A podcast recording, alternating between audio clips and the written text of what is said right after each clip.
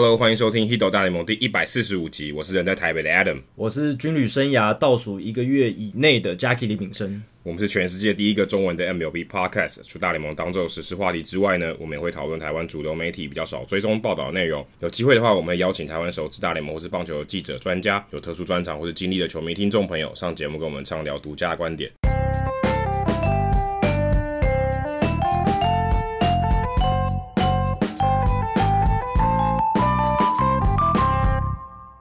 那这一集是今年的最后一集了，照惯例也是要来回顾一下。不过在回顾今年我们两个重大事件之前，哦，先来聊一下时事，跟跟往常一样。对，哎，这个礼拜其实有算是两两个大新闻哦，呃，柳贤镇跟 Tobias Moskowitz 都签约了，两个算是市场上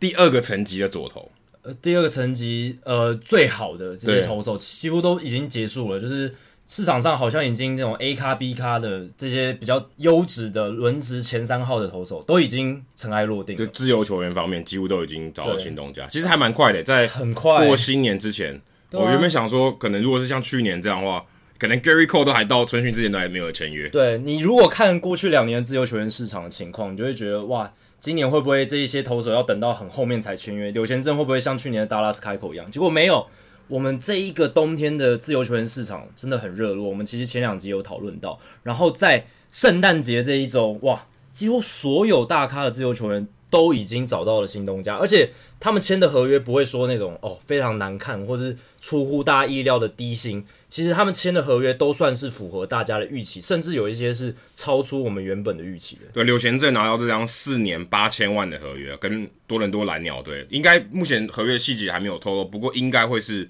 每一年都是两千万美金，所以如果这样看起来，陈文英领的比柳贤镇至少在明年还要多哎。总值，而且合约总值上来讲，如果你算进通膨的因素的话，它总值八二零一六年的八千万也比现在的八千万还要多。对对，如果你这样算，二零一六年的时候他拿的是也是八千万，对，虽然是多一年了，对，多一年，但是如果你这样看。当然，柳贤镇他这个合约年投的非常好，当然绝对比陈伟英在合约年二零一五年那年还投的要更好。不过柳贤镇大家也知道，他伤病实在太丰富，嗯、他几乎没有几季是健康的。哦，柳贤镇在最近的六年，只有三年投超过一百五十局。对，如果你看柳贤镇跟陈伟英这两个，其实他们有蛮多相似点，他们都是亚洲来的左投，对，这个是一个相似点。但是最大的明显区别就是，陈伟英当初签约的时候，他最大的优势是稳定性，他在精英队，哎，每一年都能稳稳缴很多局数，而且受伤的情况很少。但是他的成绩就是哎普普，就是联盟平均以上，不会太多。柳贤镇刚好是反过来，柳贤镇是这几年他一直哎伤病很多，但是他的这两年的这个投球的表现超乎大家预期，而且甚至表现非常好，拿到了这个防御率王的头衔。所以这样一相两相比较之下，哎，像互相抵消，好像他们两个人都拿到八千万，总值八千万美金的合约还算合理。那柳贤镇平均年薪高也是合理，因为。球队考量到他已经三十二岁，快三十三岁了。对啊，明年开季前就三十三了。对，然后加上他伤病史，所以合约短一点，四年，然后把平均年薪冲高，这是一个合理的情况。欸，不过他这样子合约的这个平均年薪还比呃Bumgarner还要高欸。对，这这倒是令人觉得蛮意外。如果你告诉我在二零一九年春训的时候说，欸，这两位今年都会成为自由球员。但是 Bumgarner 拿了一张合约平均价值还比柳贤镇低的，我会觉得 你, 你是疯了。对，在那个当下，虽然柳贤镇他在二零一八年投的诶很好，可是真的是伤愈复出，只有很小的样本。而且说真的也没有跟今年比，但有点差距。对，就没有像今年那么 dominant， 那么宰制。那 Bumgarner 当然是从那个 Dirtbag 事件之后，就是他骑车受伤之后。他的表现有所下滑，可是毕竟他的这个 track record， 他过去的成绩，然后还有他的名誉上的加成效果，都会让你觉得 Bumgarner 应该拿到会比柳贤镇好很多的合约。诶，结果现在不一样。而且我其实看到柳贤镇，我原本以为他会留在洛杉矶啊，我觉得他可能不是道奇的天使，因为毕竟不用搬家嘛。嗯、我觉得，而且以市场性来讲，韩国那边市场性一定比较好。可没想到蓝鸟队签他，而且蓝鸟队你说其实感觉也不是明年要冲的球队。嗯，签一个相对呃比较极战力的投手，我其实有点看不太懂。其实蓝鸟队他们今年的冬季的操作动作有有一点已经在为可能二零二一年做竞争铺陈了，因为他们签了山口俊、补牛棚跟轮值的这个深度，然后 Tanner Roark 就是 Roark 也不算很大咖嘛。那柳贤镇算是补了他们的就是轮值的顶级投手的位置，当然他们先发投手还缺非常多，今年应该说明年二零二零年应该是还没有准备好，但是他们一批 Guerrero 啊 Bichette 啊 Biggio 这些新秀起来，他们未来两三年是大有可为的，所以可以理解他们这样子的操作。然后柳贤正这张合约八千万美金是蓝鸟队史上第三大的合约，然后前两大分别是 Vernon Wells 大家如果还记得一亿两千六百万美金的合约，然后还有 Russell Martin 八千两百万美金的合约，所以他们给柳贤正算是给足了面子。哦，真的，真的这样真的蛮不错的。我、啊、以一个呃快要三十三岁的投手来讲，能拿到这样的合约也是蛮不简单，而且四年的长度，而且他还是非常不健，相对起来非常不健康的一个投手。对。对那接下来看另外一位是去年直到六月才签约的大胡子 Carlos Carrasco， 今年不一样了，算春假放的比较久，寒假放的比较久了。对，然后他今年在哎还没到二零二零年就已经拿到他的这个自由球员合约，而且算是他应该是算他心目中理想的价码了，算是蛮不错的。对，是三年的五千五百万合约，我觉得应该就不会让他有跟去年他拿到自由球员合约的时候反应，就是说哎这个。很多球队报价都不符合不符合我的身价，我不想要签这些合约，也也想要等啊。那时候他可能也察觉到市场的这个情况嘛，因为今年市场已经跟去年不一样了，也其实我觉得也在我们意料之外，因为相较起来是热络很多，而且Carlos Carrasco在加入白袜跟呃柳贤正加入蓝鸟，感觉是完全不同的风景，所以两个都是左投。嗯，可是白袜很明显明年要冲了，要冲了。呃，不管怎样，就是我现在派这个找一个有经验的投手来，我就是要把这个轮值顶下。而且他呃柳贤正可能是顶王牌的角色，可能是头号先发，可能是开幕战先发，但打到开口肯肯定不是，因为可能会是吉欧里头去当开幕战先发，开口可能是二号或三号。嗯，所以目前看起来，开口应该算是你可以看这么好的投手，他在这个轮值里面也只能排到二号或三号。你就知道，欸，其实这个白袜队这个很年轻的阵容，其实是很有竞争力的。对，白袜今年的冬季补强很明显，从一开始的 Yasmani Grandal， 然后到后来延长合约 Jose Abreu， 然后接下来 Carlos Carrasco 的补强算是补中要害了，因为他们轮值他们很大的问题。虽然二零一九年有 Giolito 跳出来，可是其他的年轻投手还是在撞墙期的状态。但是明年，欸呃、他们签了 Gio Gonzalez， 大家都不要忘记。然后现在有还有 Encarnacion 也签了，对，这个我是等一下要讲，就是 D H 的部分他们也补强了 Encarnacion， 这样就不用靠 Zach Collins 来独撑了，所以现在有 Encarnacion， 轮值的话有 Giolito 还有 Keiko， Giolito 是他是王牌等级，然后现在后面两个资深的投手加进来，所以让深度变强，然后剩下就是看年轻投手的回流，看他们能不能把表现拉回来一点，然后再加上明年 Michael Kopech 会回来伤愈归队，这是他们的 upside。所以明年的白袜队是蛮值得期待的，因为他们还有 Eloy Jiménez， 然后他们也找来 Nomar Mazara 补强他们的外野，所以这样的情况下，他们明年是很有看头的。对，而且相较起来，美联中区应该是六个分区里面，呃，算比较容易拿到的这个王座，相对竞争性是比较差一点。也许呃，可能双城队还有印第安人队，但印第安人现在走下坡，所以其实你真的也许竞争的队伍只有一支半。所以相较起其他分区来讲，白袜如果再放在任何分区，放在美联中区绝对是最有机会的。我最近看了一篇专栏，他写到为什么今年的冬季市场会这么热络，然后他写到一个有趣的观点，就是说因为今年大联盟在球季末的时候负面新闻太多了，包括这个鸦片的东西，包括这个太空人作弊的作弊的事情，然后还有他们的高阶主管这个对女性记者不礼貌的事情，哦，就是在世界在季后赛发生的事情，对 Taubman 事件，所以很多负面新闻一直跳出来，一直跳出来，然后包括劳资关系紧张等等。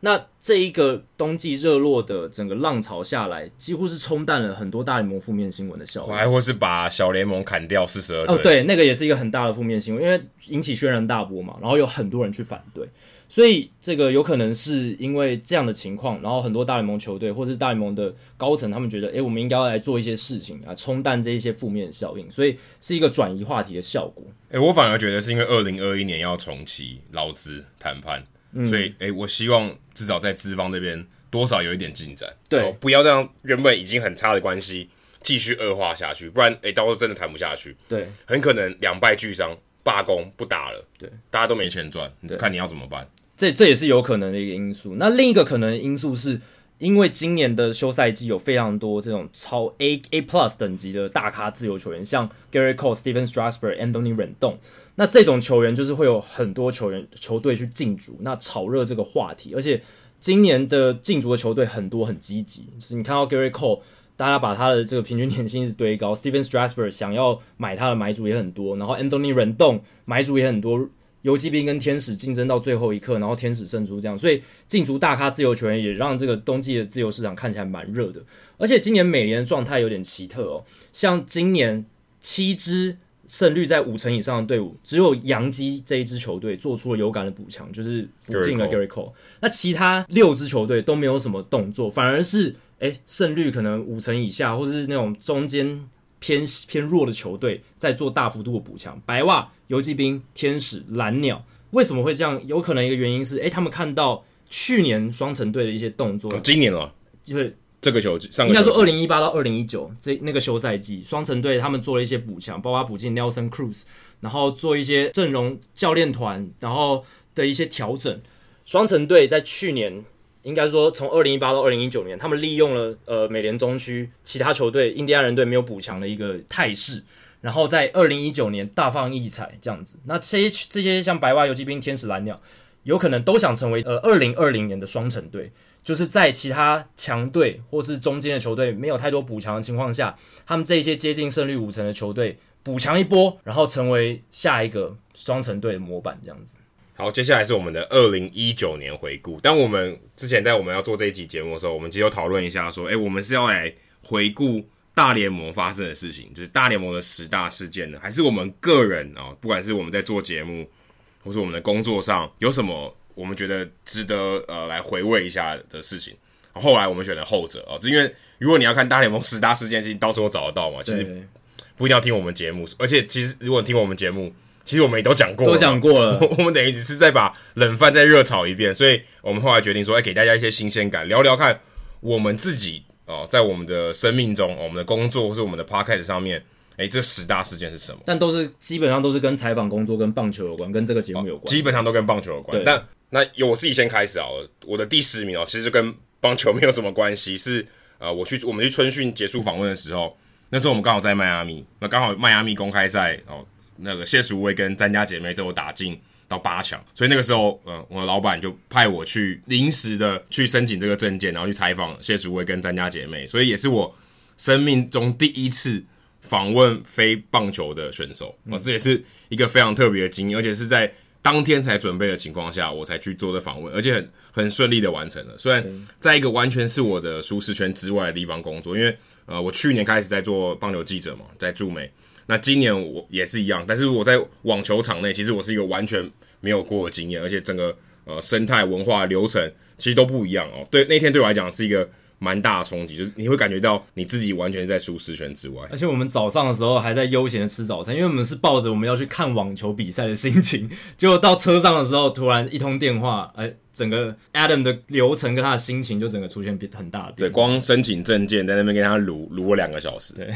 所以是一个很特别的经验了。那换我第十名，今年第十名是今年年初的时候，我们跟鸟人球棒的奇人一起来录一集 podcast， 然后第一次算是真正认识一个跟球棒公司有关的员，算是员工吧，就是很有关的人，他算是帮鸟人球棒做一个推销这样。然后后来我们也跟奇人认识，他是一个对棒球非常有热情的一个人。虽然他在美国加州做工程师的工作，可是他依然念念不忘他对棒球的热情。然后我觉得认识他是一件很棒的事情。然后他在美国其实呃也也有跟着我们去，应该是说我们都有互相交流啦，有一起吃饭，然后呢也有一起在呃球场遇到，这个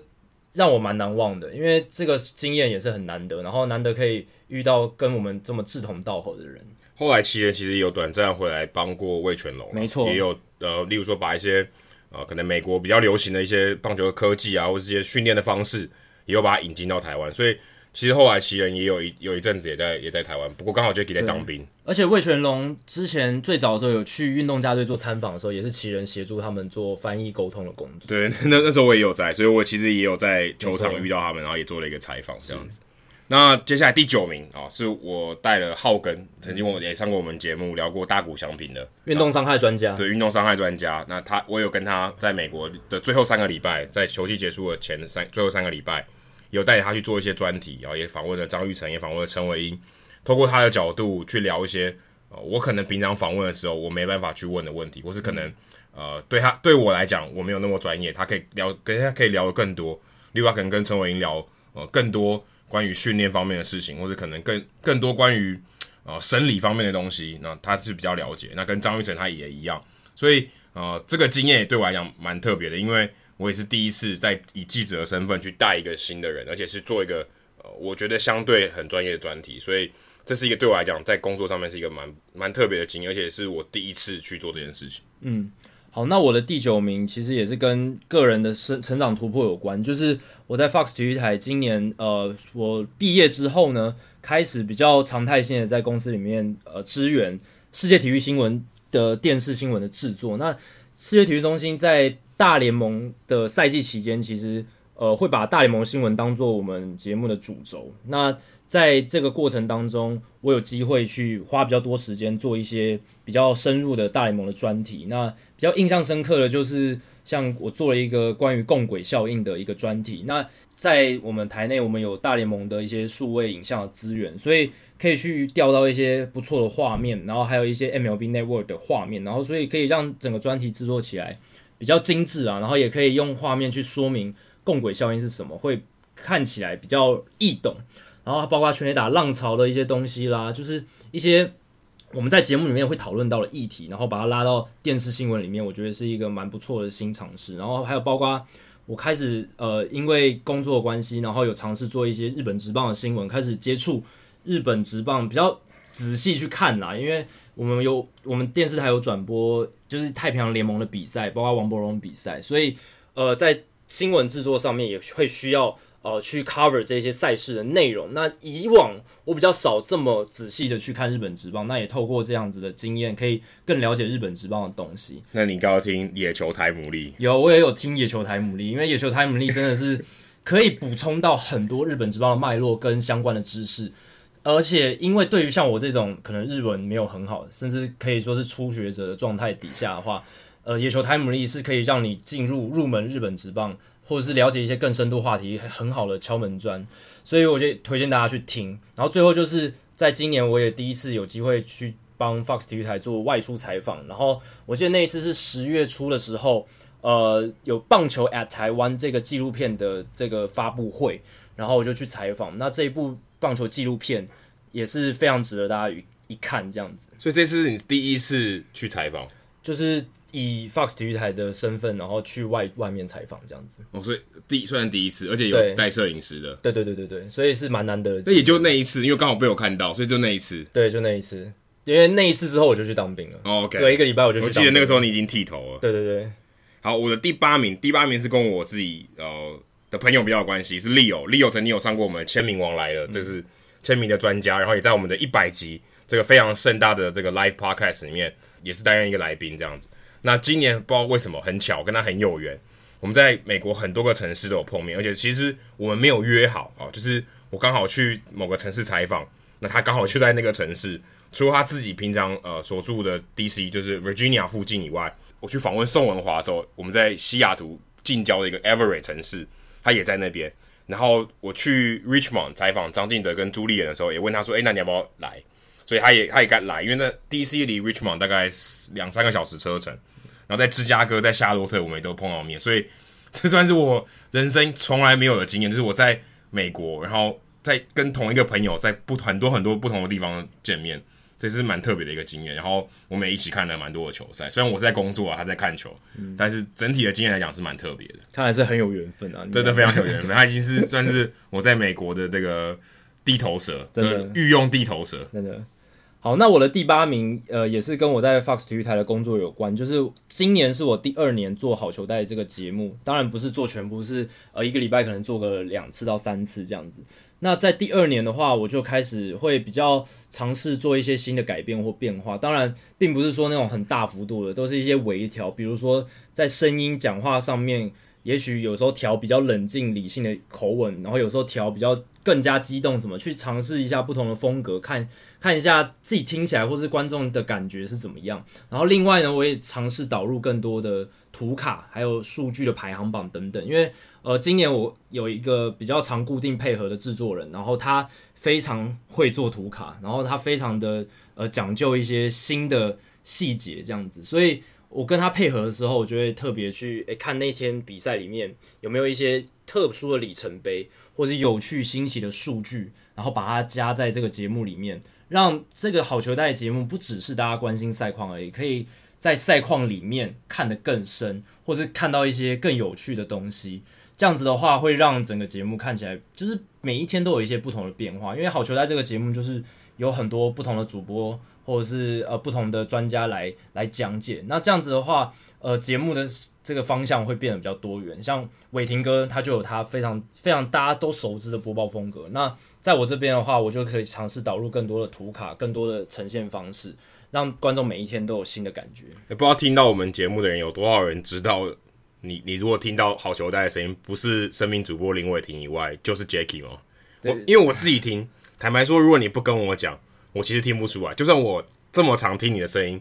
在电视上跟到 podcast 上面还是有点不太一样。对，在 podcast 的时候，还有在电视上，这两种做这两种节目的讲话方式会不一样。对，可是我就是觉得连音质，就你觉得哎、嗯欸，这个人的声线就是不一样，就是不同一个人。嗯。就是在我在做好球带的时候，我会比较用表演的讲话方式去做一个呈现。当然，好球带除了伟霆哥还有我之外，有时候像呃常富宁常大哥啊，或者是亚力哥啊、柏林哥，他们也会偶尔做一下代班或是主持的工作。所以每一个主持人，我觉得都有他们很特别的风格。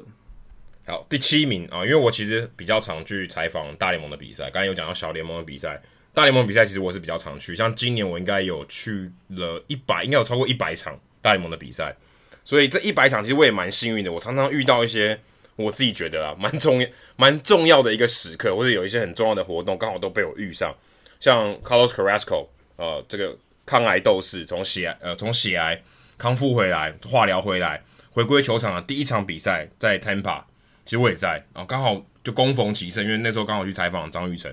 就刚好看到这个算是今年很感人的一幕啊，以以回归球场的角度来看，这是非常感人的一幕，然后也恭逢其盛，欸、不能算恭逢其盛啦，就很有缘，对，可以看到这个画面。那现场也是非常感人，就看到呃两边的这个球员都出来，只是站上走走上投手球，但两边都列队，你你可能一年也看不到几次这种情况，就是超越敌对关系的一种场面。对，而且其实基本上一年可能就这么一次、欸，哎，因为走上去哦。不是退下来，退下来退休的话可能还蛮多的，对。但是走上去的时候大家鼓掌，这个情况可就不多了。因为像 Carlos Carrasco 遇到这种情况也非常罕见，而且在同一年就回来。没错，这个是非常罕见的一个情况。那另外还有一个也是也是我很很幸运的刚好遇到的是，我去勇士队采访的时候，那时候在马林鱼跟马林鱼一起去，那遇到刚好那天是纪念 Water Banks， 就是在勇士队主场非常非常非常有名的一个代位员 Usher。那他从一九六六年就开始担任代位员，一做就是五十四年，他甚至已经跟着勇士队超过三个年三个球场了，所以是非常非常不简单。从以前的 Fulton Fulton County 的 Stadium 一直到 Turner Field 就前一个，到现在 SunTrust Park， 他其实比 Turner Field 活得还久，跨越三个球场的世代。对，所以他等于是呃，你可以去勇士队去不同的球场，但你会在不同的球场还遇到同一个人。对，所以那一天刚好是他的摇头娃娃。纪念日就是呃，球球队会发给现场应该一万五千个观众可以拿到他的摇头公仔，勇士队的活传奇啦。好，那我的第七名是我自己个人呃觉得很新奇的一个观察，就是 Jomboy 这一个美国 YouTuber 频道的崛起。欸、大家现在听到 Jomboy 都会觉得很熟悉，就是那个讲美国职棒或者是其他运动频道，然后专门去独存，然后讲把那个比赛的片段讲得很有趣的那个 YouTuber。这个现在大家都已经知道了，但其实大家要记得，其实 Jomboy 会变得这么红，其实从今年四月才开始哦。应该是，应该是 I am gonna balk， 应该是我。这个是其中一个，但我有去翻他的 YouTube 的这个页面，然后我就很好奇说他这个历史是怎么样。我发现是四月初的时候，就是球季刚开始 ，Ron Kulpa 这个裁判他把呃 A J Hinch 驱逐出场了一次，就是他们在争论那个好球带的事情，就是呃有太空人球员在休息区不满 Ron Kulpa 的好球带判决，然后在休息区里面对他叫叫嚣这样子，然后 Ron Kulpa 就一直找太空人球员的麻烦。然后 A J Hinch 对 Kulpa 非常不爽，就是他们一来一往那个对话，我发现应该是今年让他爆红的第一支影片，因为我以为是 Kelly Jensen 那一支、欸，可能是 Kelly Jensen 应该是稍微后面、那個，那个是我第一次有人刚好贴在我们的社团，然后我才知道 Jomboy 这个人。对，那可能是让我们知道认识 Jomboy 的那一支影片。那 Ron Kulpa 那支影片，那支影片有六十八万快七十万的点阅，所以是第应该是第一支让他变爆红的影片。然后后来他讲了越来越多，然后有越来越多的观众看到他的影片，然后一直在分享这样子。但其实 Jomboy 他不是说，哎，今年他才开始做 YouTuber， 然后就突然爆红。我去查了一下，发现他其实这个频道已经呃存在非常久，然后开始比较常态性在更新是到四五年前。然后他一开始也不是做棒球，他一开始做一些旅游啊、美食啊，然后一些有趣的比赛啊什么的，跟朋友之间的一些影片。后来他开始讲洋基的比赛，他开始。就是一个人坐在电脑前面，然后录影，然后讲洋基的比赛，因为他好像是洋基迷，然后讲一些洋基的东西，然后讲了很久。其实他的点阅率都很惨，我看到他前期的几个影片都点阅率都几百，有些甚至几十而已。他跟朋友聊天的一些影片，但是他 P O 了很勤，直到算是到前两年一年多前，他开始做一些诶比赛片段的分析或是独存的影片。诶，他发现这些影片点阅率可以到几千几万。后来他就开始常态性的做这些，然后到今年他更发扬光大，就是非常的勤的去做这些影片，而且他的讲话越来越激烈，应该说越来越辛辣一点，就是里面加了很多呃比较口语的词汇啊，比较俚语的词汇这样子，然后让大家看得更有感觉，更多共鸣。所以 Jomboy 的崛起，我觉得是今年在新媒体里面，在大联盟这个领域的新媒体里面，一个很非常厉害的一个现象，然后也让我们看到，哎，原来讲棒球不是只有说，哎，一个主播一个球评，然后大家去讲这个分析比赛内容，讲比赛背后的故事，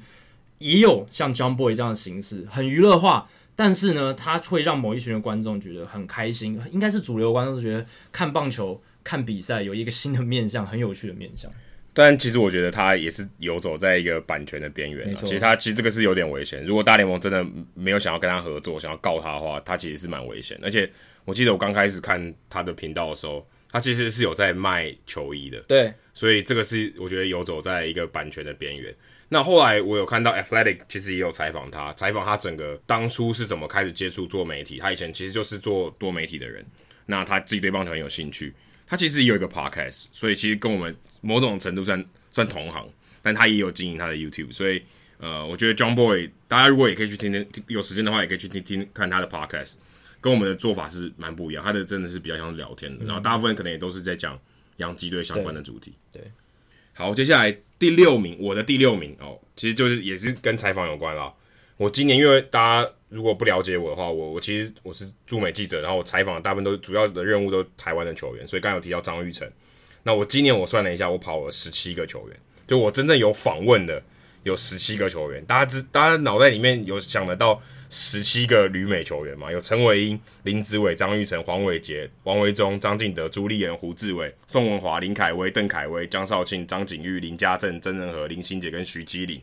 非常非常多。只有一个呃新人联盟以上，但是我没有访到的是皇家队的王志廷，其他我在新人联盟以上我几乎都访问到，所以可以算是把这个整个都跑透透，然后每一个人也都打过照面，也都做过一个呃可能超过十分钟以上的专访，所以、嗯呃、对于我来讲是一个呃非常非常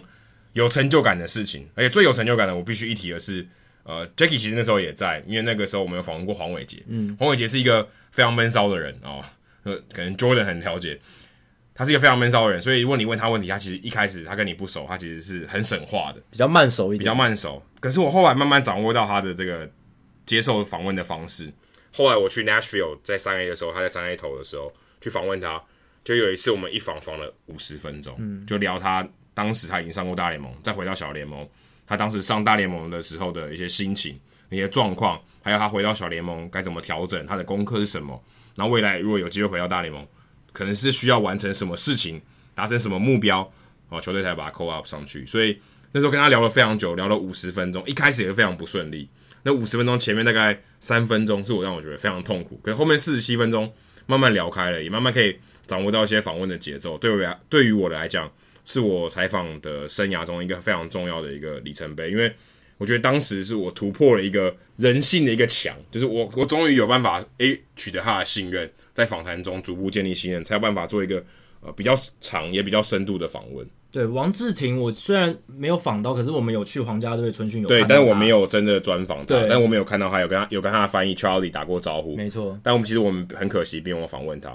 那另外陈胜平，这我在回到台湾以后也有访问过他，然后还有郑浩君，郑浩君其实有有简单的吃过饭，但我们其实都没有访问，所以这些旅美球员其实还蛮多的哦，这样算一算有超过二十个嘞，对，而且还这还不包括其他新人联盟的选手，嗯，所以其实台湾现在在在小联盟、大联盟体系的至少超过二，我我如果没记错应该二十三个人，嗯，所以哇 ，Adam 这这一年真的是访了非常多的球员，真收获算是非常丰富，对，而且还访了三个比较更深度的专访，我呃因为跟我们公司跟厂商合作，所以呃像张育成、江少卿跟林子伟，其实今年我都有写一篇比较长的报道，嗯，大家如果去搜寻呃 T S N A 的驻美观点，可以找到这三篇的内容。没错，那算是呃其他的媒体比较没有报道内容，嗯，那是比较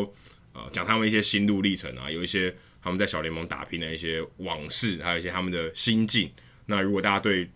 我觉得比较深入、比较心理层面都有比较完整的，对，对比较有兴趣的，然后对他们呃怎么样克服困难这些这方面的内容有兴趣的话，也可以去找找看。嗯。好，那接下来我的第六名是算是台湾运动媒体界一件大事，就是今年美国职棒杂志结束了他们的经营。那这一本杂志是从二零零七年开始发刊到现在，就是王建民最夯的那个时候开始出刊，然后一路到二零一九年的六月，然后也是延续了绵延长达十二年的时间，然后中间经历了这个网络世代的崛起，还能够撑到二零一九年，其实已经很了不起的一件事情，以单纯的纸媒来说。那我个人对这一本杂志是非常有情感的，因为我从它第一期就有刚好遇到在超商的 杂, 杂志的栏架上面看到，然后就买了，而且从第一期我国一的时候一路买到最后一期，每一集每一期我都有，每一本我都有，所以是非常富有情感的。而且从一开始只是一个读者，一个死忠的粉丝，然后到后来二零一三年我第一次去支援写他们的内容，然后到二零一四年六月开始，我还记得那那一期的封面是 Troy Tulowitzki， Tulowitzki 现在退休了，然后那一期我是写呃 Nolan Ryan 跟 Robin Ventura 这个打群架事件，然后二零一六年六月开始写起，然后一路写到二零一九年，几乎到二零一九年三月我每一期基本上都有贡献一篇到两篇的内容这样子。那这中间真的是学习到非常多，因为美国职棒杂志算是非常多台湾棒球写手、运动专家、运动写手的摇篮啦，因为很多人都是因为呃在网络上写文章，然后在美国职棒杂志这个平台上有发扬光大的机会，而且在这个平台上是可以写很深入的东西，可以把一个议题延伸出来，然后讲得很清楚，把一个新闻事件讲得很清楚，把一个球员的故事写得很清楚，就像刚刚 Adam 提到的那种球员的深度报道，不是只是单纯的新闻事件或是一个独立的东西而已，是一个可以很完整的报道性的一个杂志的平台。所以在那个这这五年期间，其实真的学习到非常多，认识到很多厉害的前辈。那在这中间里面最重要的人物就是正音大侠，其实在我书写棒球呃文字的这这段旅程里面，正音大侠扮演一个非常重要的角色，因为他的文章真的是独树一帜。然后从他读他文章里面学到非常多东西之外，后来认识他变成朋友，他后来变成美国职棒杂志的编辑，这个中间过程向他请教很多，然后我们也交流非常多，那这都是非常好学习。当然我们后来开 Hito 大联盟这个节目之后，他也帮了我们很多忙，对，像我们的御用名人堂顾问，对，每一年只要谈论到名人堂的话题，我们一定是请他来，除了今年今年还没，但是就今年这一梯的名人堂还没了，对，但我相信我们今年应该还是会邀请他来聊名人堂的事情。那大侠他在这个棒球考古学上的研究跟钻研还有产出是应该是全台湾无人能及啦。那他在这个这个美国职棒杂志收掉之后，他也另起炉灶开了 M L B Galaxy 这个数位加纸本媒体的一个平台，那也希望大家去多多支持大联盟新系 M L B Galaxy 这个平台，就是他收罗了很多之前在美国职棒杂志的写手进来，然后呃继续做这个美国职棒杂志深度报道的耕耘。其实我在美国职棒杂志也大概写了十期的人物专栏，嗯，如果大如果大家有看的话，有哦，我大概从去年的四五月开始就开始写人物，尤其是场边的人物，所以就是写一些球员以外的人，哦，也有去访问像张宝树，张宝树应该不算球员了啦，或是一些球也一些蛮有趣的球迷这样，不过很可惜，现在已经没有这个机会可以继续写了。没错。好，第五个是我觉得比较个人的这个一个事件，然后在今年的七月十五号刚好那天没有比赛，刚好人在迈阿密、呃、跟陈伟英吃饭、呃、这对我来讲是、呃、人生中非常重要的一件事情，虽然只是一顿饭，但因为我从去年、呃、开始六月开始跟陈伟英，因为我那时候主要的任务其实就是跟陈伟英，那好不容易我觉得慢慢在不管在采访上或是在呃，球场的这个互动上面有一个突破，我觉得就是这个时间点，因为以前可能是在公司遇到办公办公的环境里面遇到同事，那你会呃在上班以外的时间，然后出来碰面，然后聊一聊可能跟工作完全无关的事情，聊一聊的生活啊，或者我的呃在美国的生活，或他家庭生活，跟他小朋友一起互动，那我觉得这对于我来讲是一个蛮大的肯定。虽然我个人对于这个记者工作来讲，我我不会想要跟我的采访对象非常熟，我觉得就是保持一个关系，就是我们彼此信任，然后我们好像同事关系一样，我相信你的专业，你也相信我的专业，但维持一定的距离。对，但维持一定的距离。那吃吃饭当然没问题，可是也不用靠得太近这样子。那我觉得对于我来讲是一个很大的肯定。那尤其是陈伟英，因为我花了蛮多的时间、呃、去去建立这个信任感。那我觉得这个是对我来讲是一个蛮大的肯定。然后。因为其实每个球员呃累积信任信任感的方式不太一样，那有些球员可能很快就可以取得信任感，但陈伟英的确是一个比较难跨越的。那如果可能有些媒体记者在我们听我们节目，我想应该也可以呃感到同意，但这个也是每个人的性格嘛，他其实不一样，所以我可以理解这件事情。但对于我来讲，我可能第一开始就遇到一个相对门槛比较高的大魔王，我我觉得我后来克服，对我来讲是一个蛮大的肯定。嗯。好，那我的第五名其实也是跟球员有相关，当然他是一个退役球员，就是呃潘宗维先生，辣爸哥。那辣爸哥讲到建立信任感，他可能是我遇过呃最容易建立信任感的这个退役球员了，因为真的是辣爸哥真的是待人非常亲切和蔼，然后不要他如果不讲话，你可能也觉得他很凶。对，他不说话不笑的时候，你真的觉得哦。这个人长得快快的，然后面面目有点就是凶凶神恶煞的感觉，但你其实跟他聊天之后，要不要不笑的时候，他笑起来还是很和蔼的。对对对对，但你跟他聊天，他开始笑，开始跟你聊天、跟你讲话的时候，你就会发现哇，这个大个儿真的是哦，好亲切，而且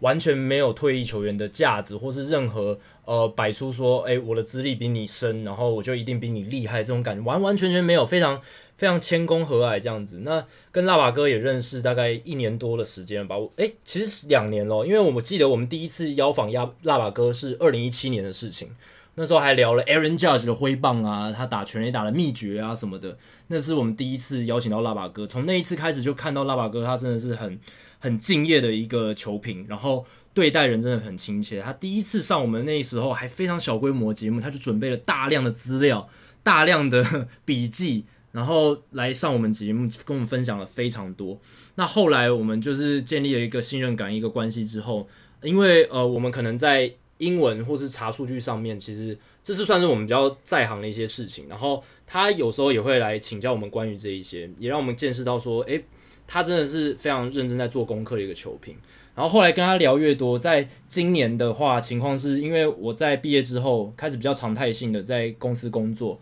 那。辣爸哥只要有机会的话，或者是我有空的话，我们两个就会约一起，然后去公司外面吃饭。然后那几次大概四五次的吃饭的经验，真的是让我觉得很难忘，因为每一次哦，我们都可以哦聊得很忘我，在吃饭的过程中聊得很忘我，不管是当时发生的棒球事件，还是就是跟棒球大趋势相关的一些议题，每次都能聊得非常久。等于是午餐的时候再录一集 podcast。真的真的，其实那那几次跟辣爸哥聊天，我觉得都可以，如果有录下来的话，都可以变成一个 podcast。那辣爸哥就是后来我们也认识认识他的一些，就是从他做房仲，然后后来转球评的一些故事，包括他为了诶把球评这个工作做好，他知道他要去了解英文相关的资讯，他甚至呃去国外念英文。对不对？然后再回来，然后再去钻研各式各样新式的棒球数据，然后一些新的棒球网站，这在他以前是完全没有接触过的东西，但是他现在已经是在台湾球评界可能是最熟悉这些东西的球评。然后后来呃，他出新书，我们也跟他再录了一集节目。其实 这, 这中间我们也录了好多次啦，在一百集的时候，我们也要邀请他上节目。所以辣爸哥真的是算是我们节目的一大贵人，然后也真的让我们学习到非常多，让我们能够从球员的观点去看很多，不管是大联盟、中职、日职这些球员他们的一些事件或者他们的表现上面的事情，或是就是因为他有球员的经历嘛，所以可能我觉得很多观点他有第一手的这个经验，所以跟我们其实不太一样，所以我觉得这是一个互相激荡的一个很好的一个机会，这样子。对，当然我们也希望啊，辣爸哥身体能够像 Carlos Carrasco 一样，赶快复恢复，然后继续回到工作岗位上，跟我们分享棒球的乐趣。那我的第四名也是跟辣爸哥有关。一百三十五集的时候 ，Jackie 第一次啊、哦、没有担任主持工作，因为那时候就是第一个礼拜没有放假，所以我也没办法录影。所以那个时候我们找了辣爸哥来代班，所以他也是我们历史上第一位代班主持人。对啊、呃，那时候也是刚好我就跟辣爸哥录了这一集节目。那其实当时辣爸哥也是觉得有点呃不知道该怎么办，但其实还好啦，因为我们其实也录过很多次节目，他也有一些不必要的紧张，但后来发现哎、欸，其实效果也蛮不错的。那我觉得 Jackie 很可惜啊，那一集不在，不然哎、嗯欸，如果有机会的话，其实如果我们还可以三个一起录音，我觉得是一个很棒的事情。那那一集我觉得也蛮特别，就是辣爸哥也是算第一次担任 podcast 的主持人。因为他之前的在电视节目或在媒体上的经验，大部分都是受访，别人问他问题，他回答，或者是哦在谈话性节目里面当来宾，几乎没有做过主持的这个工作，所以对他来讲，他又是一个做事战战兢兢的人，他就会很紧张。不过必须我必须承认，那一集其实我觉得我做到最后，嗯，我觉得还是比较像访谈，嗯，就是我我可能我问的比较多，就是我去问的比较多，那比较不像我跟 Jackie 在做节目的时候比较一来一往这种感觉，可能可能因为我们辈分的关系哦，跟辣爸哥，那我们会比较多像是请教，对对 对, 对比较不像我跟 Jackie 好像是平辈，然后在那边聊天，对对对，去分享一些想法。但我觉得这是我我必须要去克服。如果大家听那一集第一百三十五集也有这种感觉的话，对，那你你没听错，的确还蛮像是在请教。所以那一集我觉得，呃，如果以我自己来讲，我觉得那一集我这这这个部分没有做得很好，还没有感觉到好像是两个主持人，然后很很快的这样对谈。对，但是那一集里面还是激荡出很多很有趣的想法跟一些观点，是 Adam 在录节目之前没有预期到的东西。每其实每一集都有啦，对，但是那那一集因为辣爸哥，欸，他这个主持节目或者他接受访问的形式跟以前不同，所以他也是有一些新的体悟这样子。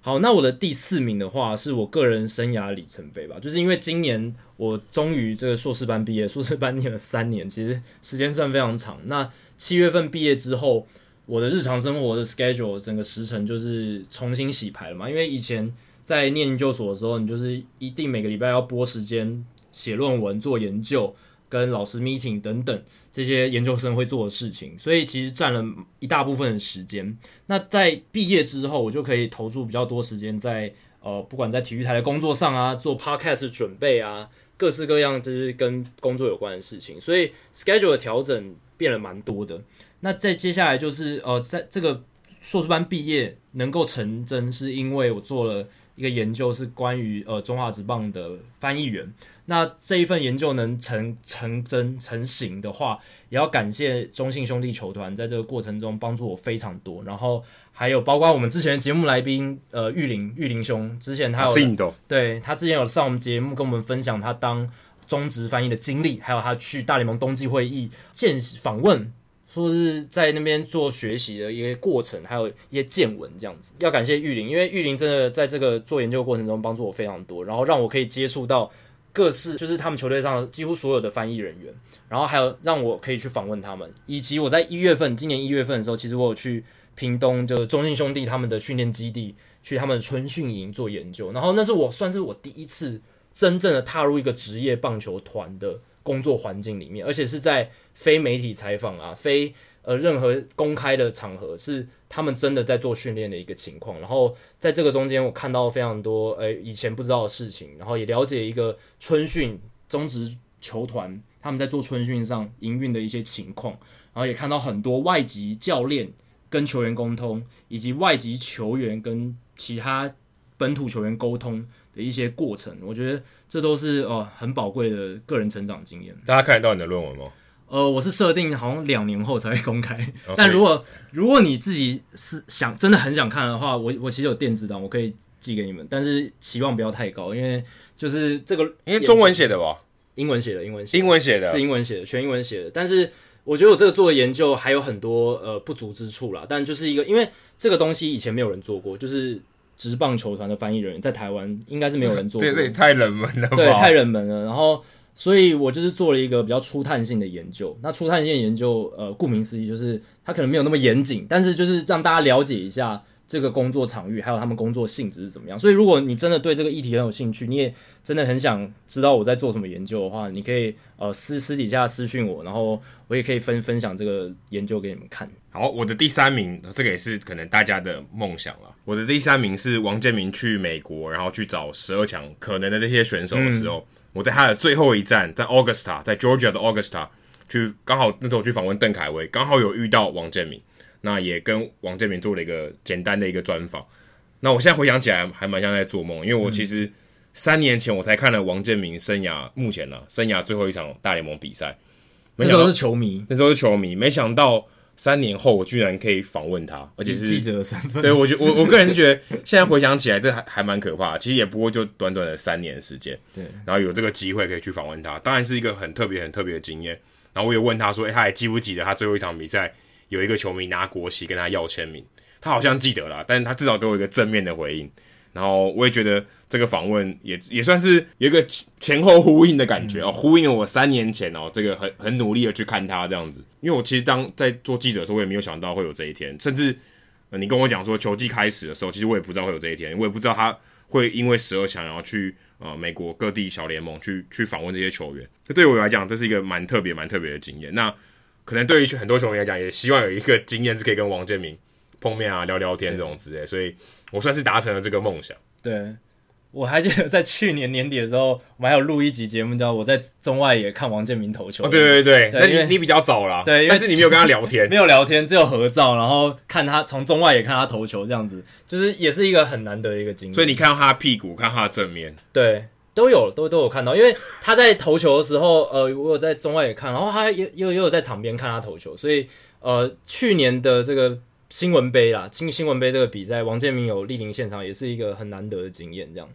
那我的第三名是我们在今年算年初的时候，有录了我们节目第一百集一个里程碑的集数。那这一百集其实我跟 Adam 也算是筹划了一段时间，因为那时候我们就想说我们来录一集特别的。然后因为我自己有听到一些美国 podcast， 他们有做所谓的 live podcast， 在大联盟明星周的时候，他们就把整个节目的录制现场拉到了明星赛的那个场合里面，然后呢直接跟呃现场的听众来做一个互动，然后录制一集 podcast。所以听完那 几, 几个不同的 live podcast 之后，我就觉得，哎，我们也可以来做。所以，我们第一百集我们就邀请了四个来宾，呃，民视民视新闻的子浩哥，然后还有浩根、辣爸哥，还有签名王 Leo。哎，跟我刚好前面都讲过这些人，都讲过。除了子浩哥，子浩哥也是帮助我们节目非常多，就是他也有上过我们节目当来宾，然后呃，也也在这一次一那一次第一百集的时候，哎，给提供了很多他当大联盟赛事主播的观点。而且其实我现在想起来，我觉得有点可怕的是，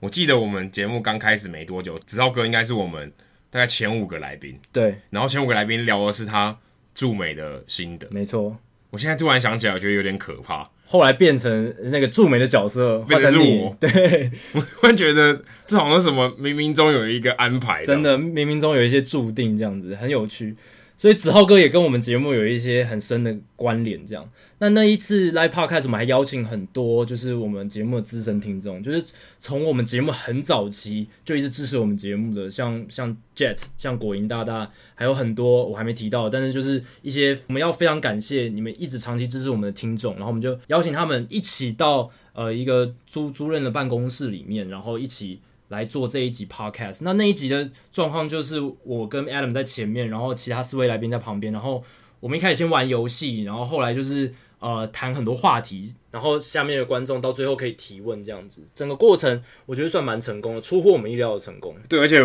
我们没办法剪辑哦，至少在现场我们没办法，对，就如果出错就出错。不过我如果印象没错的话，那一集好像没有出错，很顺，非常顺。然后当然你如果在现场的话，你可以听到一些比较私底下的东西，或是跟我们私底下可以交流。但是呃，我们在真的做出节目的时候，我们还是要稍微、欸、修修一下，但是成品还是非常蛮原汁原味的，我觉得。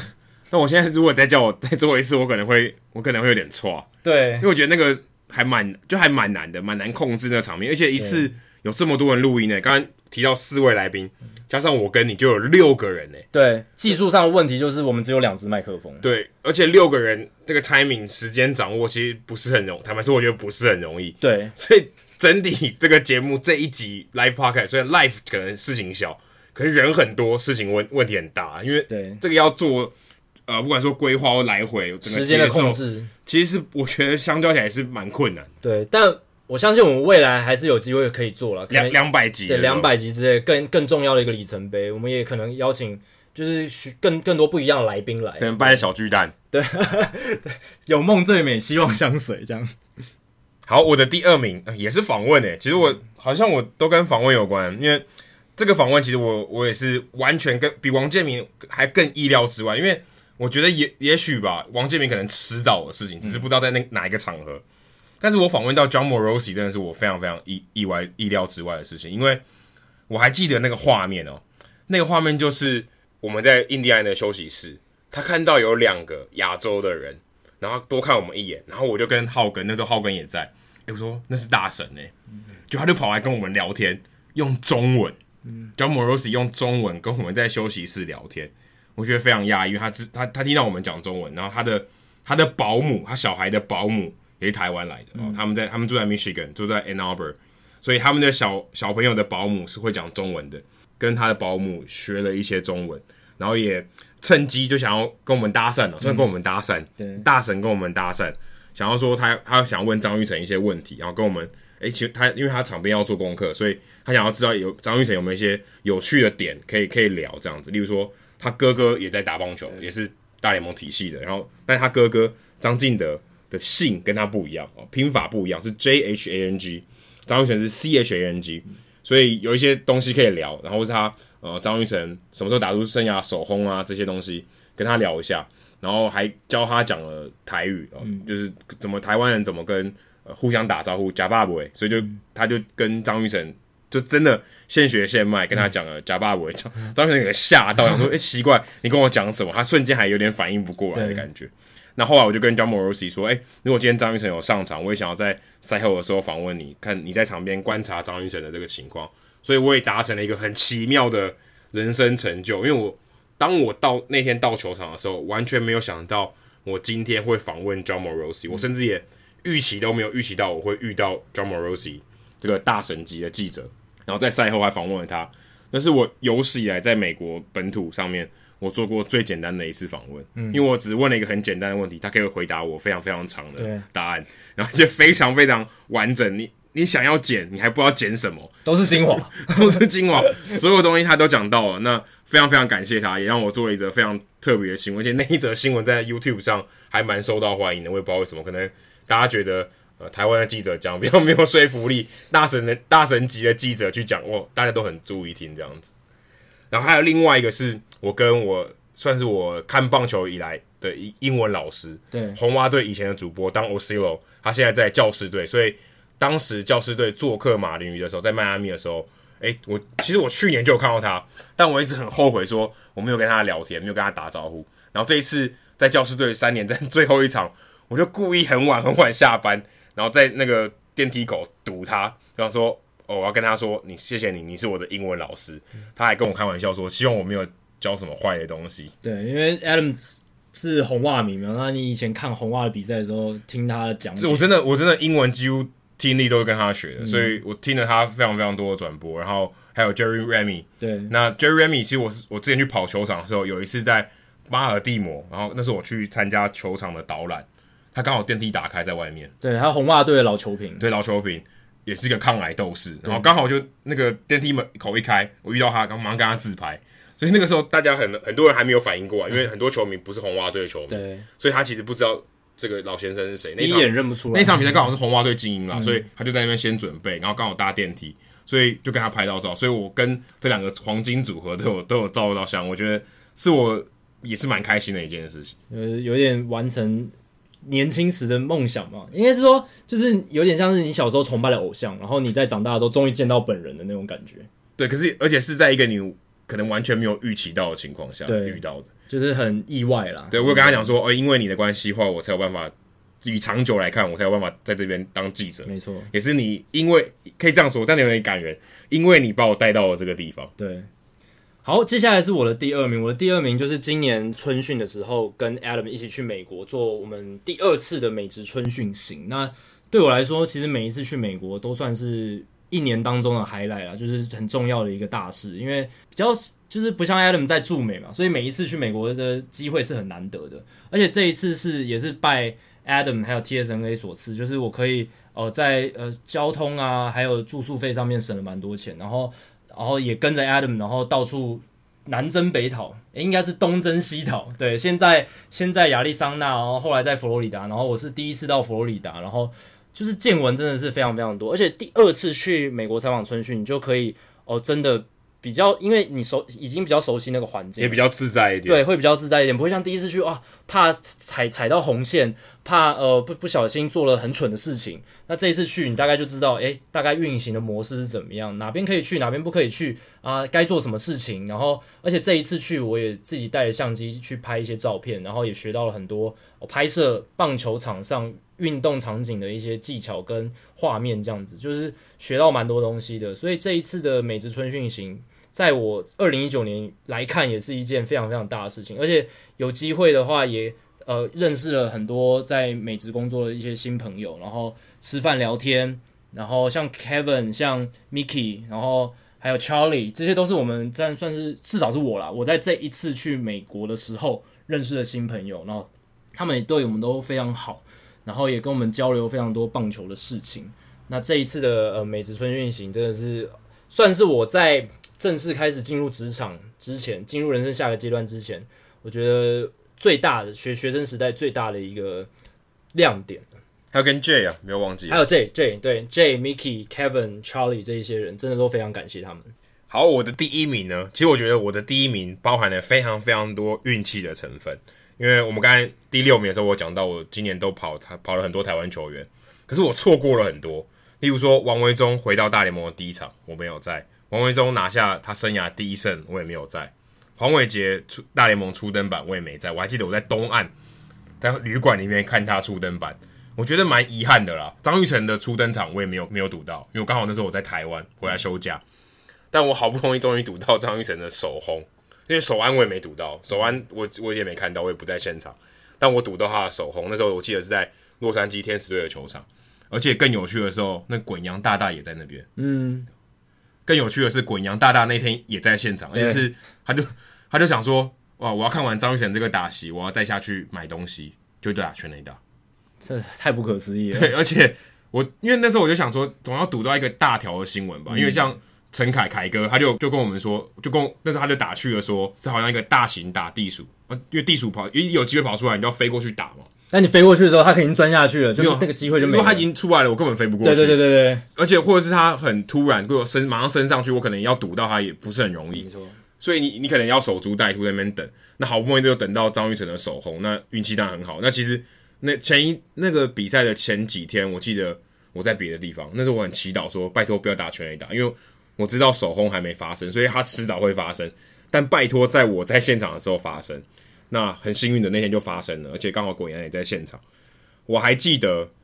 我们在访问他的时候，他大概有哭了两分钟、嗯，因为我就问了一个，呃，你有没有什么话想要跟你爸爸说？因为他他他，因为他爸爸很早就过世了。那这个问题让他哭了两分多钟、嗯，也是我记者生涯第一次把访问的人弄哭、嗯、哦。虽然这样讲有点不厚道，但我觉得蛮有成就感，因为我等于戳到心中的一块软肋，对不对？就是，诶，我知道这个东西让你有很有感受，问到一个我觉得情绪上的一个点。对，而且讲实际层面，以新闻工作的角度来讲，这就是一个有很有新闻点的故事。而且，其实我觉得，甚至如果这样讲，我应该要把这个时他的当下这个情绪这个时刻给记录下来。对，这是一个对他来讲，对他生命中来讲，或者甚至对于呃，台湾的球迷来讲，都是很重要的一个时刻。他当下的反应，那是一个很很珍贵的一个画面，对啊，因为能在大联盟挥出全垒打的台湾人，真的也不多，十只手指头数得完啊。而且其实我我记得他那时候，因为我在那时候我在一垒侧，然后我看他跑要跑过一垒的时候，他眼中我我我不确定啊，但我觉得他眼中有泪，但他但他说他没有哭，他只是他想到他爸爸。但我看起来，我觉得他那时候几乎快要爆哭，对，眼泪已经积到就是眼眼袋下面那边。虽然我看照片是没有，但是我当下的感觉，我当下在拍照的时候，我觉得他真的要哭，因为看那个眼神，然后你就觉得他快，他是不是会在跑跑向二垒的时候哭出来？情绪一定是非常激动的，对。好，那接下来我的第一名是哦、呃，其实就是我目前在做的事情啊，就是我当兵之后、嗯、还继续保持在录这个 podcast 的这件事情。呃，因为其实仔细想想哦，接下来这一年二零二零年是我们节目算是第四个年份，我们从二零一七年开始录嘛，所以二零一七、二零一八、二零一九、二零二零这四年以来，我每一集都有参与到，从第一集开始，然后每一集都有参与，然后只有一百三十五集拉巴克来代班。对，就是我觉得有点可惜啦，因为在这个过程当中，我希望每一集都能参与到。而且我跟 Adam 算是我们的一个坚持，就是不管我们彼此各自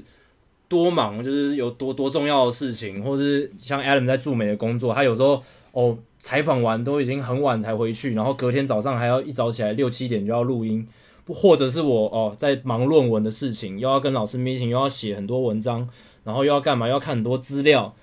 但是在这个过程中，我们每个礼拜都还是能够挤出一个时间，或者说在每个礼每个礼拜的不同时段，去尽量抓零碎的时间去准备，然后在某个时间点一起录音，然后维持了哦这么长的一段时间，一百四十四周嘛，对不对？至少到这个礼拜一百四十五周了。那能够坚持到这个地步，我觉得本身就是一件还蛮厉害的事情，虽然自己讲，但是我我是觉得还蛮厉害的啦。就跟马拉松，你跑，你不能停下来，你一停下来你就就跑不起来了。对，我跟 Adam 都有讨论过，万一我们某一个礼拜说啊，我们这个礼拜休息一下好了，我们可能再下一个礼拜要再录。没有，而且你一旦有这第一次以后，你后面就很想休息。对，你就会想说，哎、啊，我们反正都已经有一个礼拜没有做过了，那我们接下来这一个礼拜好像也可以，就是。你会有这种懒惰的心态，人毕竟生性还是懒的。就很像说张育成打首轰以后，后来第二轰都没那么重要。对，所以我们就要把有一就有二。对，就第一次请假绝对不能发生，绝对不能发生。我们一直坚持。然后当然，今年十月份中的时候，我必须要去服兵役这个事情。那这件事情也算是我人生中一个大事嘛，因为我要过了这个坎，我才能够进入人生下一个阶段。当然，其实，在当兵之前，我们也有考虑过说，哎，当兵是不是？就没我我至少我就没办法录了，我们可能要找一个四个月的代班。但是后来想一想，呃，在听过这个当兵的说明会之后，就发现，哎，其实每个礼拜都有放假，见红就放，周休二日这样，只是不确定放假跟收假的确切时间。那只要哎，我每个礼拜都赶回来台北，其实要每个礼拜继续录这件事情还是做得到的，所以。虽然前两个礼拜因为前两个礼拜没有休假的关系，我们找了拉马哥来代班，其实也是一个很美好的安排，对。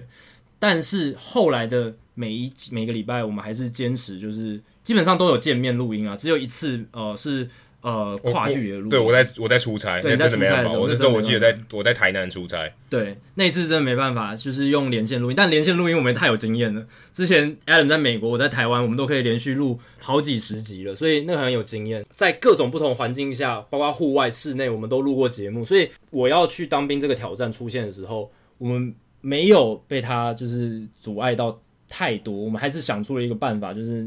呃调整一下我们工作的分配，然后录音的节奏，我们还是继续坚持下去。那我相信，至少呃到我退伍，我们都还是会继续坚持下去，然后一直到希望。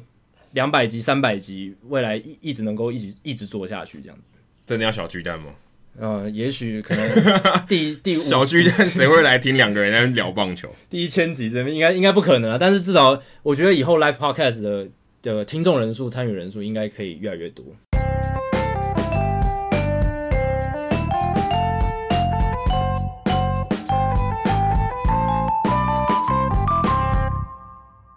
接下来进行本周的好书我来读单元 ，Adam 这个礼拜要介绍什么书呢？这礼拜我有点偷懒，因为我看了一本中中文的书，虽然它是就是英文，就是美国人写的啊，但这本书是中文的，所以看起来是比较快，而且对，而且其实我之前就看过，所以我再再看一遍。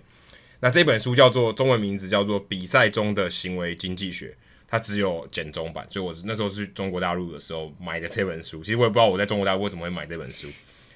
那那个书的书名叫做 Scorecasting， 就讲 score 跟 broadcast， 所以其实它是跟媒体啊，或是一些在比赛中它的一些，我算比较像心理学的这些东西。所以它的副标是赛场行为与比赛胜负的奥秘。嗯哦、这个翻的有点硬啊，但是它其实就讲的就是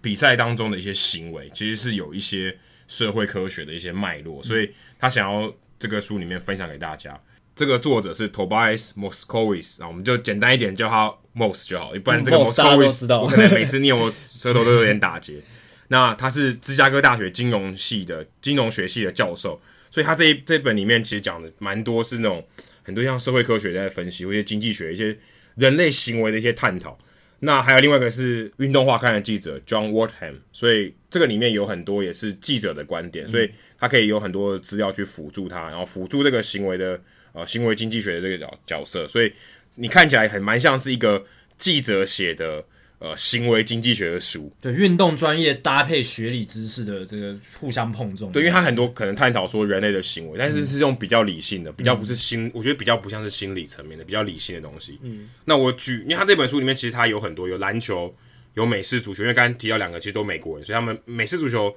是很大的一个范围，然后美式足球、棒球跟篮球，那我就把棒球的部分挑出来跟大家分享。那其中有几个点我特别觉得有兴趣的，像。其实我们之前之前跟辣爸哥那一集其实就有讨论过裁判的补偿判决这件事情、嗯、在今年的美联冠军系列赛 Gary Sanchez 有一球就被拉掉嘛，对，那前面一球其实就是有点像误判，对，然后最后一球被好球被拉掉，所以呃，因为那个是进入延长赛的关键，所以呃被大家拿出来讨论，不然其实补偿判决天天都有啦、嗯、所以那个事件可能是呃后面影响比较大，而且在一个比较重要的场合下面发生的事情，所以当让大家特别有印象。那其实他这里面要讲的有几个很有趣的点是，例如说，诶，在两好球之后，这个裁判判决错误率是平常的两倍。例如说，这一球可能是进到好球带边边，但他选择判坏球。对。那平常的时候，他其实会判好球，或是他平常误判的几率是比较低的。对。所以当他在两好球之后，他会偏向手部举起来。对，两好球之后，好球带会变小，然后三坏球之后，好球带会放大。这个可能是大家的一个。呃，既定的印象，但事实上他用数据证明真的就是如此，没错。例如说呃，两好球三坏球的时候做出正确判决的比例，如果他在好球区的话是 百分之八十， 等于说两好三坏的时候，如果他投到一个边边角角，他没有，这个前提都是没有回棒，因为他没有回棒才要做出判决嘛。他如果落在好球区有 百分之八十 的机会是对的，嗯。那如果是只有两好球没有坏球的时候，这个比例只有六成一而已，嗯，所以其实少非常非常多，对。那其他的情况就更明显了。那这个其实他他想强调就是裁判其实他会偏向一个情况叫做不作为，嗯，就他不想要去主动举起他的右手判好球，这是有原因的，因为他不想，他心理的层面他的行为就表现得出他并不想要影响比赛。对，如果他不举手，可能大家觉得没事；如果他今天把他拉掉，就像 Gary Sanchez 那个一样，好球他把他拉掉，感觉你影响了比赛。嗯，如果你觉得这球边边边角角你不判，大家可能会觉得，哎 ，OK， 没有关系。但如果你判了，大家会比较愤怒，会觉得是裁判左右的比赛结果，不是球员。对，所以这个这真的蛮奇妙的。嗯，如果你可能没有想到这个，刚才像或刚才讲到两好球没有坏球的时候，如果三坏球也是一样的道理。他例如说，他可能投到好球带边边角角，甚至他真的没有进到好球带边边角角，裁判也会可能会举起他的右手。嗯，所以这个有点奇妙，他不想要让他。直接他上垒，对，我甚至觉得，如果是在满垒又三坏球的情况下，裁判更不容易直接判他保送，好球带会放得更大，因为他这个左右比赛的局面更大嘛，因为对，因为他就等于挤回来一分，对，又会挤回来一分，所以他影响了更多。那裁判在判这个判决的时候，他又会更倾向说不作为，就是所谓呃，就先判一个好球好了。如果有再更明显的坏球，我再让他上垒，对，有点像这样，他就会有一个补偿而做，因为他其实。会想让他，我刚刚做错，他把它补偿回来，所以这个补偿的心态的确是有的，而且他真的会有这种试图平衡的这种心态。说，如果这一球他判了坏球，可能他边边的，但他其实压在好球带上面。嗯，下一球如果是可能边边，但是是坏球，他可能就把手举起来，就是他一个补偿的心态，有点像 Gary Sanchez 那一球，其实有点像这样。而且如果你是在主场的话，可能他更会偏向主场的球迷的想要的意愿。例如说，哎，这一球可能是好球在边边。但是呢，主场可能如果他把手举起来，然后造成三振的话，他可能不会这么做，他可能倾向说，那我就判坏球，除非如果这球是三坏球，满球数的情况下，哎，那我就可能我可以做不这更正确的决定。但如果今天是这一球并不会影响这个打席的结果，立即影响这打席的结果的话，他会倾向于让主场的观众满意，对，不管是对投手或对打者。所以其实你说真的有主场哨吗？你说棒球跟篮球其实。多少都有一点，而且对于明星球员来讲也会有同样的道理。如果今天你面对是王牌投手，他很有自信，他投在一个边边角角，你也会被他的自信说服，他边边角角被判好球的几率其实是比较高的。对，其实毕竟裁判他还是人，然后不管再多理性的人，他一定都还是会被情绪影响。受过再多训练的人，再多再有经验的裁判，他都还是会受到情绪，受到他周边的脉络，他判决的人对象的影响，所以这是可以理解的。就所以才会有这些所谓的诶打者球速领先时的好球带大小不一样，球速落后的好球带大小不一样。但这个话题呢，在电子好球带以后，对这些东西都会消失了。所以也许电子好球带解决的是这个问题，对，但这个问题也许也是棒球比赛有趣的一个有趣的一些，哎，捕手也知道这些东西嘛，对啊，捕手要猜嘛。刚刚我们讲那些逻辑，捕手肯定也知道嘛，所以他就去揣摩裁判的心理在想什么。而且球团还要去做裁判的球探报告，其实都有的，都有的，对，这个、因为有这个关系。这个在大联盟的休息区，他们都有一个。这个裁判判好球的这个分布图，就是一个 zone， 就是一个热区的图。对，所以投手可以知道裁判的喜好，虽然这个喜好并不是很大啦，很小、很很很很细微的这些差异，但是还是有的。而且资深球员有时候给年轻的打者一些 pebble 的时候，他们都会说：“哎、欸，明天那个裁判他通常比较喜欢外角低的球，阿里卡注一节之类的，就是会有这种这种对话出来。”对，可是如果有电子好球带以后，这些东西就对，就可能就没有这么有趣味了。就是至少这个，呃，我们说斗志或是捕手的一些价值会被取消，哦，就是可能就不存在了。那可能也延伸了一个话题，就是，哎、欸，零好三坏的时候，到底该不该挥？嗯，我是不是该等啊、哦？因为其实像少棒的话，或是你打三级棒球，基本上一定等，你挥棒一定被骂。对啊，因为你就给那个投手嘛，反正。他投坏球你就上垒，他投好球你也没事，就是还比这个这个打席还继续在，所以大部分都会偏向这个。所以除非你是职业等级的，然后你很有自信，甚至你可以说白话一点，你不怕被教练骂的这些球员，你就可以这样做。你可以现在在零好三坏的时候继续攻击。我记得 Kevin Youkic 有一个记录，他从来没有在零好三坏的时候挥过棒。哦，那真的是希腊走路之神，不是叫假的。他他就有保持这个纪律，我说我就是不挥棒。管你投多天的球，我就是不挥。纵使他知道好球的几率比较大，嗯、因为裁判也会在零好三坏的时候把这个东西扩大。没错，好球再放大一点。对，那还有另外一个很有趣的数据，但是我不确定这个数据的这个资料的范围是多大。他有一个提到说，如果今天这一球被误判为坏球，就例如说他可能压在好球带的边边，然后裁判误判为坏球，满足这个条件的情况下，如果这个打席还没结束。下一球好球带会变大，这就是补偿心态啊，太明显了。而且它有一个数据哦，是四百五十二平方公分，就是会加上去吗？对，就是它扩大扩大的范围，其实还蛮大的，很大哎、欸，四百五十二平方公分、欸，对，它就是边边嘛，边边那样累积起来、哦，所以你只要投进去，它可能边边一点点就会是好球了。嗯，所以这个其实都是他们有在数据上面有一些佐证。所以裁判有时候其实他知道自己误判，他可能判决那个当然他抖一下，可是他没有做出他啊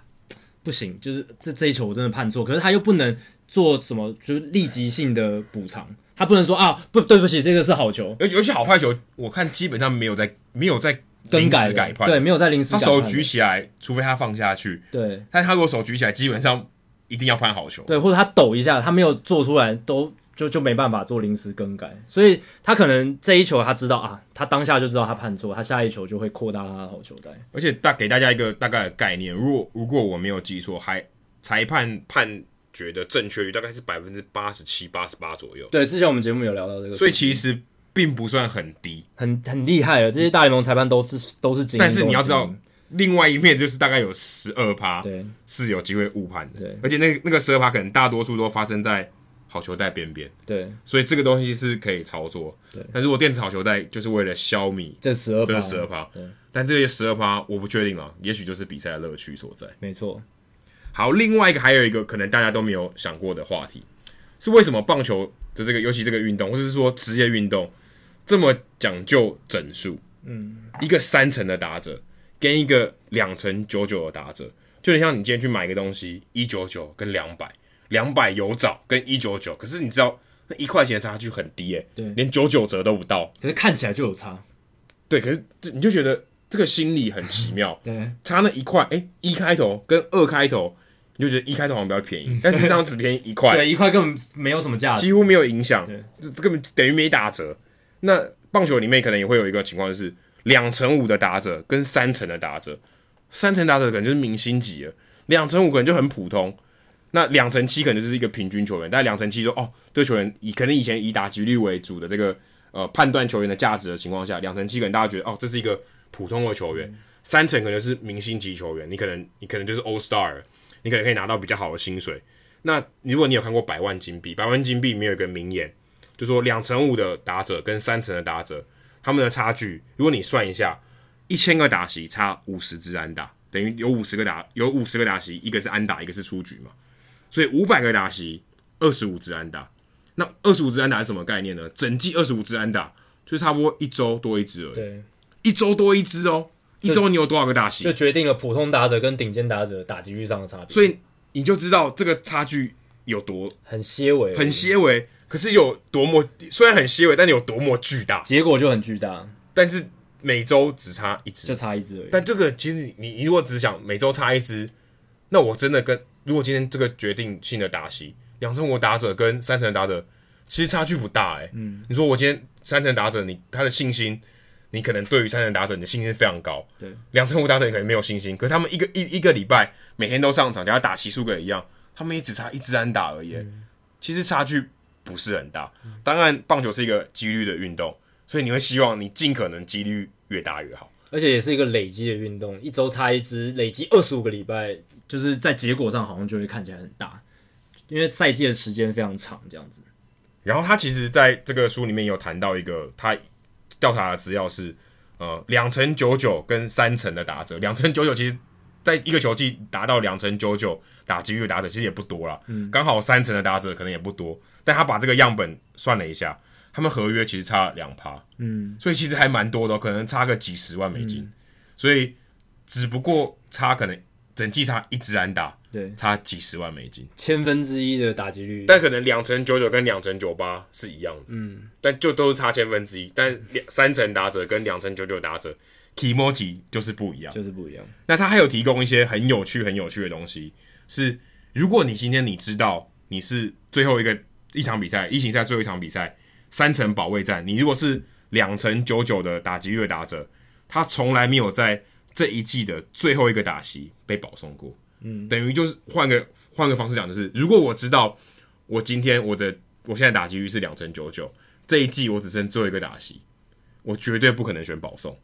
我怎么样也要上垒，我想要突破三成，尽量尝试有没有机会突破这个打击率三成。这个这个前提是你一定要出棒，对啊，就要出棒。你有出棒你就绝对不可能保送，对啊，你保送也不会增加打击率。对，所以他们就是你就知道他绝对不会为了整体的利益说哦，可能我要我要上垒而已。但不管，我就是要拼那三成，所以你就看得出来这个心理的趋向。是一个很普遍的现象，而且选手心里一定都知道，我现在是两成九九打击率，我就要三成就要三成，就差一支，他们心里其实都知道。然后还有就是，如果你的最后一场打击率，你进到最后一场这场比赛的打击率，如果是三成、嗯、三成整的打击率，你在那一场比赛，你选你选到保送的几率，就是你保送率是 百分之十四点五， 其实差不多是比一般高一点点，啊、高了高了。但如果你是两成九八的打者，就是你进到这场比赛是两成九八的打者，你的保送率只有 百分之五点八， 嗯，所以代表说他们知道他们要突破三成。所以他们非常非常积极的出棒，不想要积极出棒，我，我就是不想等保送，我一定要，我想要拼破三成，对，所以他们会有这个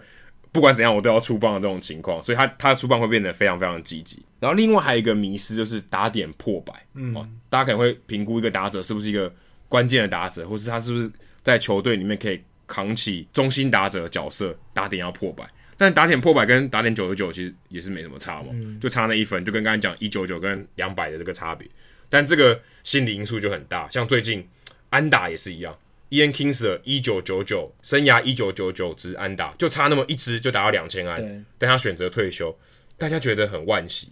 但其实为了一支安打的惋惜，好像没什么意义哈。可是大家对那个整数的数字真的有就是一个很特殊的迷恋，很强的迷思，有点像电影三千安打先生，对，他就是为了追求那第三千支安打，重新复出，对。就一样的道理，就跟 Ian Kinsler 这其实蛮像，但事实上那一支安打根本，如果你真的要讲啊，在数据上根本没什么价值。对，但是一九九九跟两千那个那个一个安打那鸿沟超级巨大。对，可能也是因为大家习惯于就是在计算数据上非常看重这些里程碑，五百轰、两千安、三千安、一千五百打点这些里程碑，这样。尤其名人堂，对这些不管说传统数据、进阶数据，可能都是这种感觉。每一次名人堂讨论，一定都会把这些里程碑再拿出来讨论一遍。可是事实上没什么，真的没什么道理哦。对，没有什么太大的这个实质意义上 的, 的道理。但是四百九十五支全垒打跟五百支全垒打，其实差距真的很少很少。啊、你可以说那是一种在数据表上的美感。就看起来是一个整数，但这是一个人类很奇怪的现象，因为理性上来讲根本没差，没错。但情感上，你就有这个趋向，嗯、甚至可以说是一种迷信了。对，觉得就是三成打者就是比两成九九的打者好一点，嗯，但其实根本没差，甚至他连一支安打都不到、欸，哎，嗯。另外还有一个是也是蛮有趣的，是呃，我跟 Jackie 应该都蛮有感的，是媒体其实你在尤其你在看比赛的时候，播报的时候，他们都会有一个特定的角度。或是他们设的 criteria 这个情境是有被设定过、嗯，他想要引导你去了解一些东西，然后想要让你产生一个观感。那他这边他的书中有提到一个例子，大家可以来听听看。这是 E R A 对上 Roy Halladay 的这个打席。他说，第一个说法是 E R A 本季对 Roy Halladay 打击率是三成五七，最近十二个打席有五支安打，他最近这个比赛的十二个打席有五支安打，打击率高达四成一二。另外，在最近的十一场比赛中 ，E R A 打击率是四成三六。那 Roy Halladay 最近的五场出赛输掉了四场，十五场比赛则是输掉了十一次。听到这感觉，你觉得 Roy Halladay 占上风还是 E R A 占上风？就是他想要营造一个 E R A 目前比较有优势的一个故事叙述的情境。对对，这可能是洋基队转播单位提供的数据。但如果是蓝鸟队转播单位，可能说的是什么呢？嗯、蓝鸟队可能说的是 Roy Halladay 最近两场比赛都完投。投了十八局，三振了十八个人，所以平均每九局三振九个人，而且只丢掉四分的自责分，防御率是 二点零零、嗯、听起来还蛮不错的。而且他最近对上 E R A 的六个打席全部都解决掉 E R A， 等于 E R A 最近六支零对 Roy Halladay， 而且本季 E R A 对上蓝鸟队，对他所有的对手，蓝鸟队他对的打击率是最低的，被三振的次数也是最多的。对，同样都是 Roy Halladay 对决 E R A， 第二个听起来 E R A 就弱很多，就两种不同的描述方式。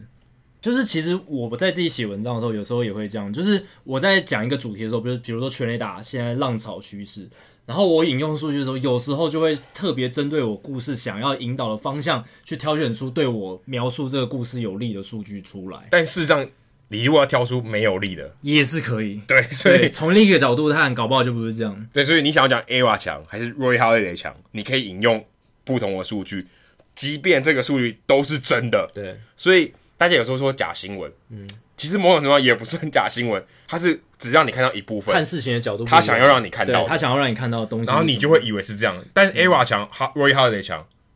你很难说，你很难说是因为其实这个没打嘛，嗯，你也不知道到底谁真的在这个打席占了上风，但他就想要营造这个情况，没错。那其实如果你去看呃大联盟的比赛，他们在主场的时候也都会这样，嗯，所以他也会告诉你说，哎、欸，我们现在这个组队的选手。他在什么情况下打特别好？例如说，可能两好球的打击率是多少，或者他可能用另外一种说法来告诉你，哎，现在主队是比较占上风的、嗯。他们会刻意去营造这种感觉，哎，说我这个打者或对上那个投手，就是今天他可能对这个投手打得很烂，但他跟你说，就是对方是左投，他本季对左投打击率高达三成五，但事实上他对这个投手打打得非常差，但他还是会告诉你一个比较好看的数据，对，他就会想要给你那种感觉说，说啊，我们组队的球员是很强的。他要设计对他们转播，还要符合他们观众群的故事描述方式，这样子才能够迎合他们的观众群，然后大家才会继续想要看这个比赛，继续支持他们的球队，这样子。好，最近被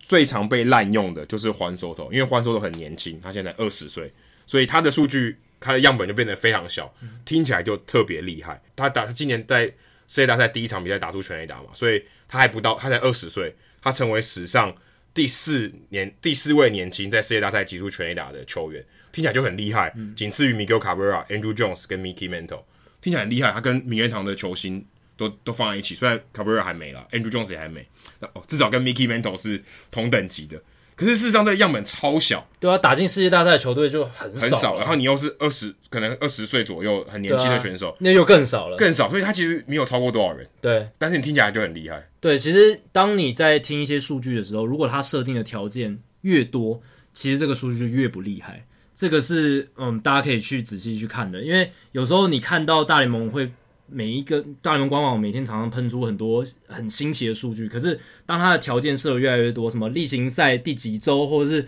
什么第几年轻，什么就是因为像我们刚才那个条件，我们再加上国民队，对国民队里面它是唯一一个了，国民队的野手里面什么什么，就是一一一直讲下去的话，那个数据其实就越来越没意义。对，而且像如果刚刚把那个加上另外一个条件是，他如果在同一场比赛有全垒打又有盗垒，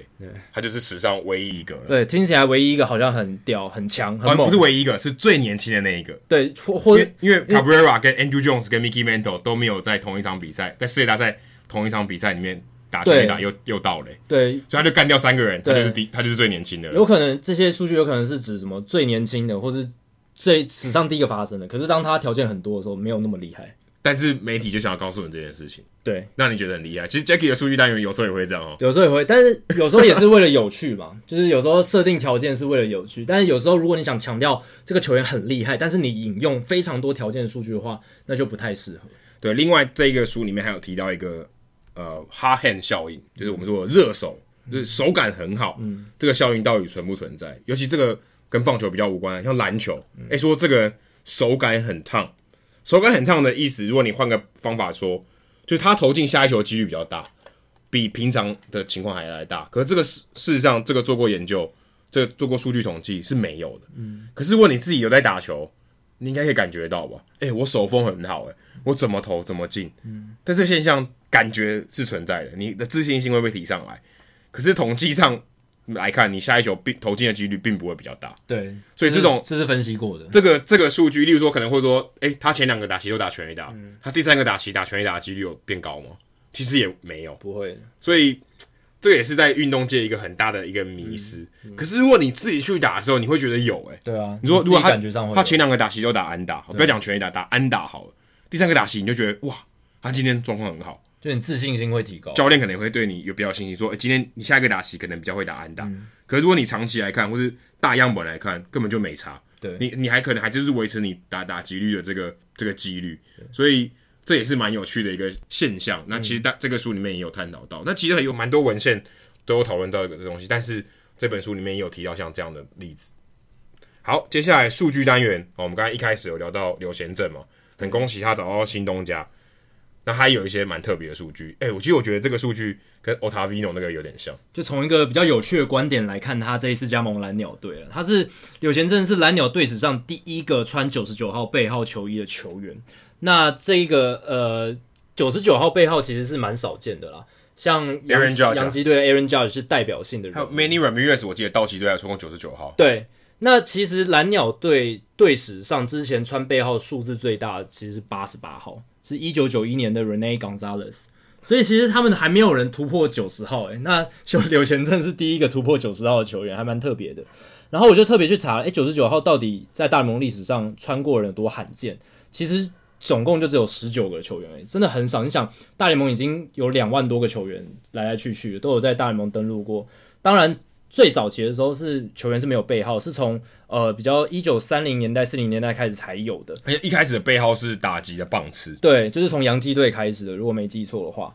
然后在这个情况下的话，只有十九位球员，其实其实数量是非常少的。然后穿九十九号穿最久的，这蛮厉蛮令人意外的，是田口壮，竟然是一个外籍球员、欸我。我真的不知道他背号几号诶、欸。对，他其实就是九十九号。他在呃，他总共穿九十九号背号八年的时间，在红雀队六个赛季，费城人队还有后来在小熊，他都是穿九十九号。诶，柳贤正就已经是第二名哦，他接下来这一年再穿九十九号就变第二名了。他六年跟 Turk Wendell 是并列的，都是穿了六年的九十九号球衣。然后 Aaron Judge 四年，然后刚才提到 Manny Ramirez 他穿过三年，就是他转到道奇队之后零八、零九、一零，还有他在白袜队也都是穿九十九号。然后里面有一些像像之前像 Brian Bruni 这个以前王建民时期的这个后援投手，他也有穿过九十九号，所以其实大联盟历史上只有十九个球员穿过九十九号背号，这个数量有吓到我，真的是蛮少的。连王柏荣今年都不穿了，改穿三号了。对，就可能改改运气，改改运势这样子。那最后想分享一个是白袜队不是签下 Edwin Encarnacion 吗？其实也是有他的道理在，因为白袜队二零一九年的指定打击总体的打击数据长打火力非常差，只打了十七支全垒打，长打率 点三五六， 那非常烂。这个这个长打率是美联所有球队里面在 D H 这个位置上平均来讲最低的，而且他们的 D H 打出的总全垒打数十七支、呃、也是 全, 全美联倒数第二名，只有老虎队的 D H 打了十六支全垒打，比他们还少，所以白袜队在 D H 这个位置上也是一个大洞。那补进 Edwin Encarnacion、呃、是完全补得非常好，因为 Encarnacion 去年就是上个赛季二零一九年这个赛季啊，三十四轰，长打率 点五三一，所以如果他能够复制至少九成以上或七八成以上，都绝对是比二零一九年白袜队指定打击的表现好非常非常多的。欸、我有点好奇，十七支全垒打里面有多少支是 Jose Abreu 打的？可能有蛮多的，可, 可能十五支都他打的、嗯。对，因为 Abreu 就是在一垒跟指定打击之间会来回游移这样子。